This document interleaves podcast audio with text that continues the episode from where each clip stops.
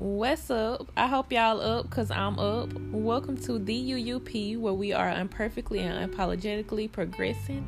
This your girl Red, also known as Tori D Red, and welcome.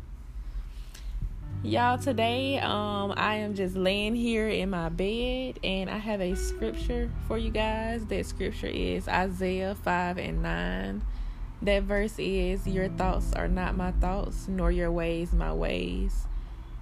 This came about because y'all right now in this moment I am laying in the bed, rolling around in my bed right now because my mind is just going, just going, going, going. I'm I think I'm OCD like heck. But my mind is just going, going, going, going, going, thinking about everything and I'm just trying to control it and get everything in sync. And what just reminded me is the verse that I'm gonna be using for this week is your thoughts is not my thoughts. Your mind is not my, your ways are not my ways. That is a practice that I'm about to be using for the rest of the week to practice on calming my mind down. If my thoughts are not God's thoughts, there's no reason why I should be overthinking, thinking about everything that's going on in the world right now because that's that ain't what God has for me. I just know for a fact that's not what God is doing for me. I don't supposed to be thinking about what's going on with everything and everybody in the world right now. God is doing that.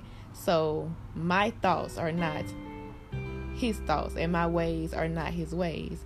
So in order to get in line and be in his image and his perfect image for me and for him who he made me to be, I need to humble myself, calm down, relax, take my mind out of it and allow his thoughts to become my thoughts, his ways to become my ways so that way I could be more like God. Thank y'all. Hope y'all enjoyed that. Um please tune in. This is my first video that I'm really making and posting. I will be having more.